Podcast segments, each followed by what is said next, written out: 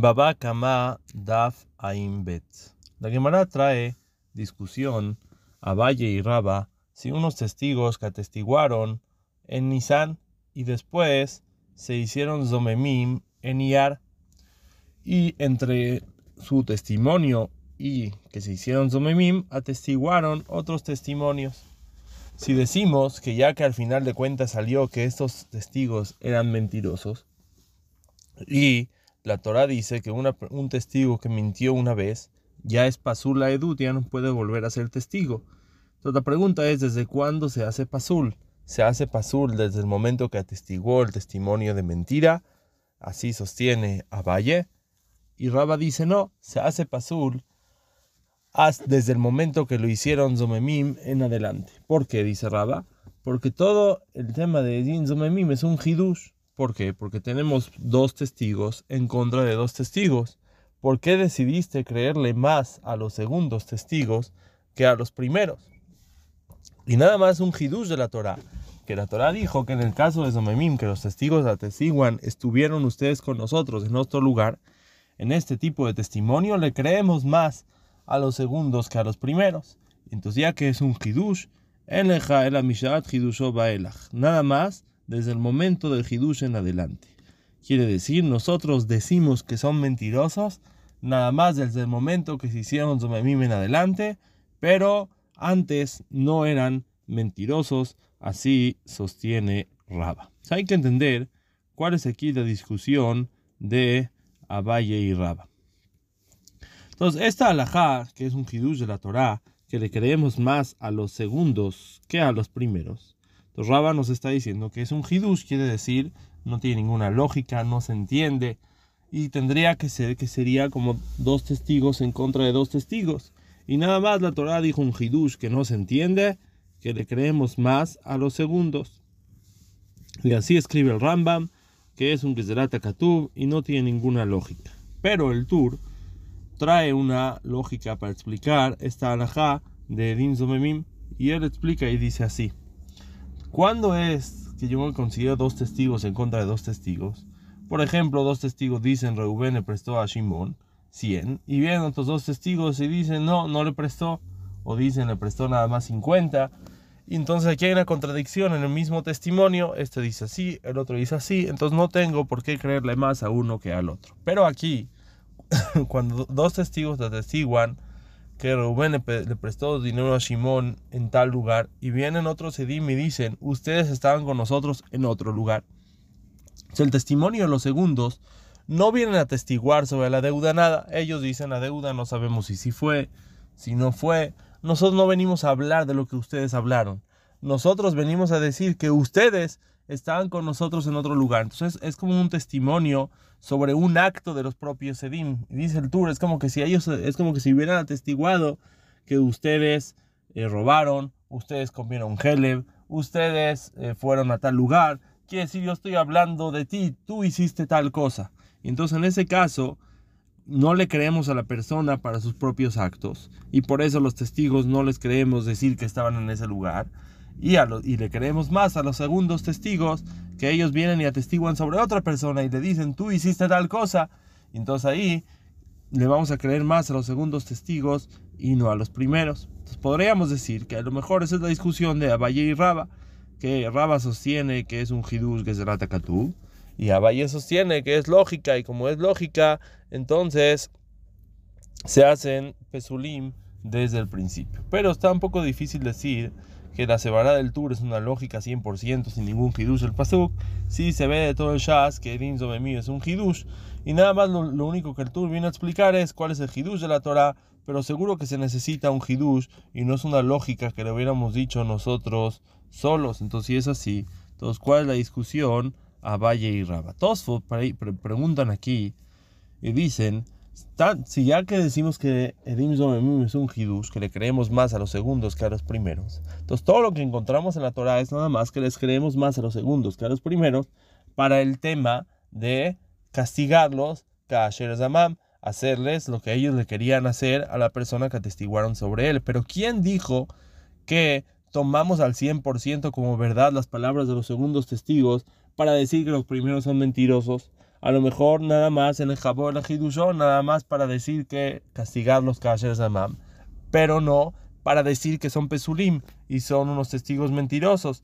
¿Y de dónde sabemos que estos testigos son mentirosos? Contesta Tosfot y dice que no tiene lógica decir que la Torah les creyó para el castigo de Kasher Zamam y, y no vamos a decir que se hicieron Pesulim y por eso, si la Torah le creyó para Kasher Zamam, le creyó también para que se hicieron Pesulim. hay, que, hay que entender qué es lo que nos está diciendo Tosfot aquí. Y se puede explicar Tosfot de dos maneras. La primera manera es que Tosfot nos viene y nos dice, si encontramos que la Torah le creyó a los testigos, entonces la Torah le creyó a los testigos al 100% y no tiene lógica decir que la Torah les creyó para esto y no para otro. Pero el Rashash explica a Tosfot y dice que no, que aquí Tosfot no me quiere decir que le creemos para todas las cosas. En un caso, no les vas a creer para todo lo que existe. Hay cosas que no les vas a creer a los testigos. Entonces ahí no le vamos a creer. Entonces, entonces eh, Tosfot no me está diciendo, un Calvajomer me está diciendo que si le creemos para el castigo, consiguen que le creemos para esto. Ahorita, ¿cuál es el entendimiento de todos? Entonces se puede explicar así, que todo el testimonio que nos dijo el Tur, que los atestiguamos sobre el Gufan Sheledim, que ellos vienen a atestiguar sobre los mismos Edim, que ellos hicieron un acto. ¿Qué acto hicieron? La pregunta es, nada más así, están atestiguando una historia, ustedes estuvieron aquí.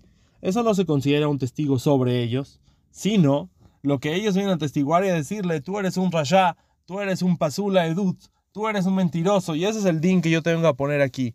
Y entonces como yo vengo a testiguar sobre ti, a decirte que tú eres Pasul, entonces en ese caso le vamos a creer más a los primeros que a los segundos. Entonces puede decir que esa es la discusión de Abaye y Raba.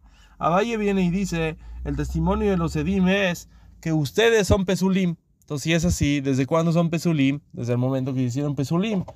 Y, en automático, ya por eso les creemos, y ahí la raja de Kasher Zamam. Pero Raba sostiene que no, que el motivo es Gezerat Katub. Y no es porque ellos vienen a testigo, ustedes son Pesulim. Y entonces en ese caso le vamos a creer más. Entonces en ese caso, en el Jabó, la Mishat Hidusho Baila. Baba Kama Daf Kuf Bet. La Gemara trae discusión, Sunjus y Jajamim. ¿Qué pasa a una persona que robó un objeto y la persona murió y el hijo se quedó con este objeto? Si el objeto está físicamente si el objeto no se perdió o no se comió, el hijo debe de regresar el objeto a los dueños, porque vienen los dueños y le dicen, eso es mío, ese es mi objeto y me lo tienes que regresar. Pero Sunjus dice que si es que el hijo es un catán, es un niño menor de edad, entonces no le debe de regresar el objeto. Y si no, tiene que esperar hasta que este niño crezca para poder obligarlo a regresar al objeto. Y Jajamín sostienen que no hay diferencia si es chico o si es grande, el hijo tiene la obligación de regresar el objeto. El Rashba explica cuál es la discusión Sumjus y Jajamín. ¿Por qué según Sumjus, cuando el hijo es pequeño, no tiene la obligación de regresar este objeto?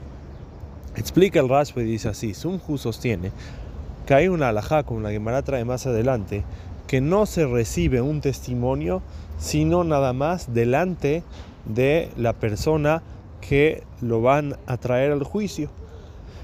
Quiere decir, cuando alguien viene y le reclama a otra persona, me debes o, cualquier otro tipo de reclamo, y va a traer testigos sobre lo que él está reclamando, la persona que le están reclamando debe de estar presente en el momento que el Bedín reciben los testigos. Sumju sostiene que un catán, un niño pequeño, no se considera baldín, quiere decir inclusive aunque el niño esté aquí presente, pero no sirve de que esté presente porque ya que es un catán, entonces no es considerado como que si la persona que le están reclamando está aquí delante de nosotros. Y por eso no tenemos manera de recibir el testimonio de que este objeto es de la persona que se lo robaron. Y por eso esta persona no puede reclamar su objeto hasta que este niño crezca y pueda traer los testigos. Jajamim sostienen que esta alajá no existe. Se puede recibir testigos, inclusive no delante de la persona que le están reclamando. El Raza explica que la discusión es que encontramos esta alajá en Shora Muad, cuando un toro se hace Muad, dice el Pasuk, Beuad Bebealab, y lo van a lo van a atestiguar delante de sus dueños. Quiere decir que los dueños tienen que estar parados en el momento que vienen los testigos a atestiguar que este toro dañó la primera, la segunda o la tercera vez. Y la pregunta es si se aprende de ahí para toda la Torah, así sostiene Sumjus, o y Jajamim sostienen que no se, aprende de esa alajá para toda la Torah y en, en todas las alajot en general no existe la obligación de que sea necesario que la persona que le están reclamando esté presente en el momento que se reciben los testigos. Esta alajá, ¿cuál es el motivo de esta alajá? ¿Por qué es, es necesario que la persona que le están reclamando esté presente en el momento que se reciben los testigos.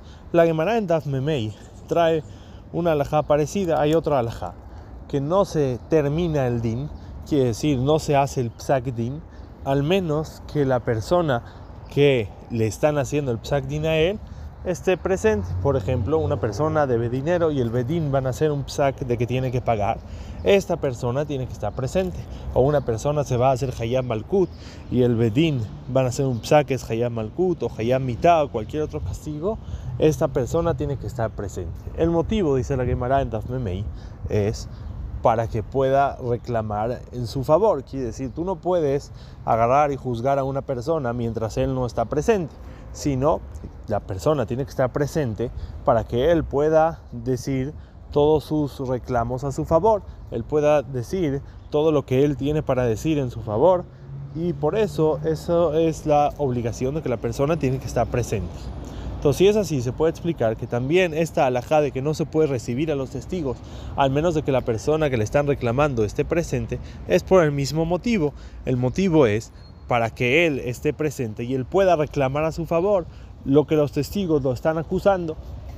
Y así en realidad dice Rashi en Baba Batra que ese es el motivo de esta alhaja. Entonces, si es así, explica el Kovechi Urim, ya que el motivo de la alhaja es para que la persona esté presente y pueda reclamar en su favor, pueda decir todo lo que tiene para decir en su favor. Por eso, cuando es un niño chiquito, la alhaja es que un niño chiquito no es bartana, no puede decir no, no, no sabe hablar, no sabe reclamar en su favor. Y por eso, aunque él esté presente, no nos sirve de nada. ¿Por qué? Porque él no tiene la inteligencia o la manera de reclamar a su favor. Y por eso es necesario esperar hasta que crezca para poder acusarlo y él ya pueda reclamar en su favor. Y ese es el motivo de Sumjus que no se puede cobrar de un niño chiquito. Nada más que hay varias preguntas aquí. La Gemara trae que un niño que se metió al campo de otra persona o se robó el esclavo de otra persona. Entonces ahí que vamos a decir, vamos a decir igual, como es un niño chiquito y no puedes traer testigos que te robó o que se metió a tu campo, entonces ni modo, te vas a tener que esperar hasta que crezca y ahí quitarle el campo. La Gemara tiene una braita que dice que no, en ese caso si recibimos a los testigos y le quitamos el campo a este niño. Y la Gemara explica por qué. Porque si no, pues cualquier niño chiquito va a venir y se va a robar cosas de otros, se va a meter a campos de otros y va a decir es mío y ahora a ver, trae testigos, no puedes traer porque soy chiquito. Entonces, en ese tipo de casos, que este niño no tenía ningún antecedente en este campo, que no era de su papá, o que no estaba con él desde hace mucho tiempo. En ese tipo de casos sí recibimos testigos para sacarlo de este campo. La pregunta es si la alajá es que no se puede, es una alajá de Dayanim, que no se puede recibir testigos al menos que la persona que lo estamos acusando está presente. Entonces, ¿por qué en este caso sí recibimos a los testigos? El Rashba hace la pregunta y explica en nombre del Rabat que aquí estamos hablando en un caso que el mismo juez vio como este niño se metió al, campo de la otra persona y por eso no es necesario traer testigos, sino el mismo juez es el que está aquí viendo y por eso lo puede sacar. Pero en un caso que el juez no vio, en un caso que lo vamos a hacer por los testigos, en ese caso no lo podemos sacar. Pero el mismo Rashba dice que no, que en realidad, inclusive en el caso que nada más tenemos testigos, lo vamos a sacar la pregunta es ¿por qué? ¿Cómo lo podemos sacar? También vemos en la Gemara más adelante que en el caso de que la persona que debía dinero estaba enfermo o los testigos estaban enfermos se iban a ir a otro lugar. Los recibimos inclusive que la persona que le están reclamando no está presente. ¿Por qué? Porque ya que se van a ir a otro lugar, no vamos a tener manera de conseguirlos después y por eso los aceptamos inclusive que la persona no está. La pregunta es ¿por qué los aceptamos? Si la alhaja es que no se puede aceptar testigos si no es delante de la persona que le estamos reclamando. Entonces, ¿por qué encontramos en estos dos lugares que cuando hay alguna necesidad, sí recibimos testigos para esto? El Bet Yosef trae en nombre del Rabán que qué pasa en un caso que sí recibieron testigos, aunque está prohibido, pero los recibieron. ¿El testimonio es válido o no es válido? El Rabán dice que el testimonio es válido. Y el Rabán trae prueba de estos dos casos, que en el caso de necesidad sí recibimos a los testigos. Vemos que el testimonio sí es válido, nada más que la alhaja es que le hatjila no recibas estos testigos. Pero en un caso de necesidad o en un caso que ya los recibiste, entonces el testimonio de estos testigos es válido.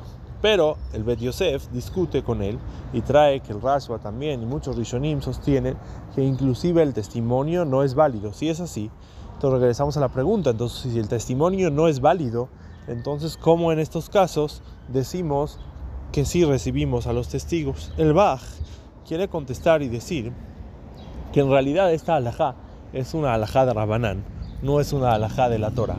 Y por eso los jajamim, desde, desde que ellos hicieron esta tacaná, que es necesario recibir testigos delante de la persona que le estamos reclamando, ellos dijeron que en el caso de necesidad está permitido y el testimonio sí es válido. El Rosh trae otra explicación y el Rosh dice así, ya que nosotros tenemos una necesidad en este momento de recibir a los testigos, entonces hacemos Efker Bedinef, que quiere decir en realidad es una alhaja de la Torah, e inclusive el testimonio no es válido aunque fue recibido, y entonces ¿cómo lo quitamos? Viene, viene el Rosh y dice, hacemos Efker Bedinef, que quiere decir hay fuerza en la mano de Jajamim de quitar al alajot de la Torah en temas de dinero, porque ellos pueden agarrar y quitar el dinero de una persona y regalárselo a otra. Entonces aquí ellos están quitando esta alhaja de la Torah por alguna necesidad que hay y por eso, por la alhaja de Efker Bedin Efker, se puede recibir a estos testigos.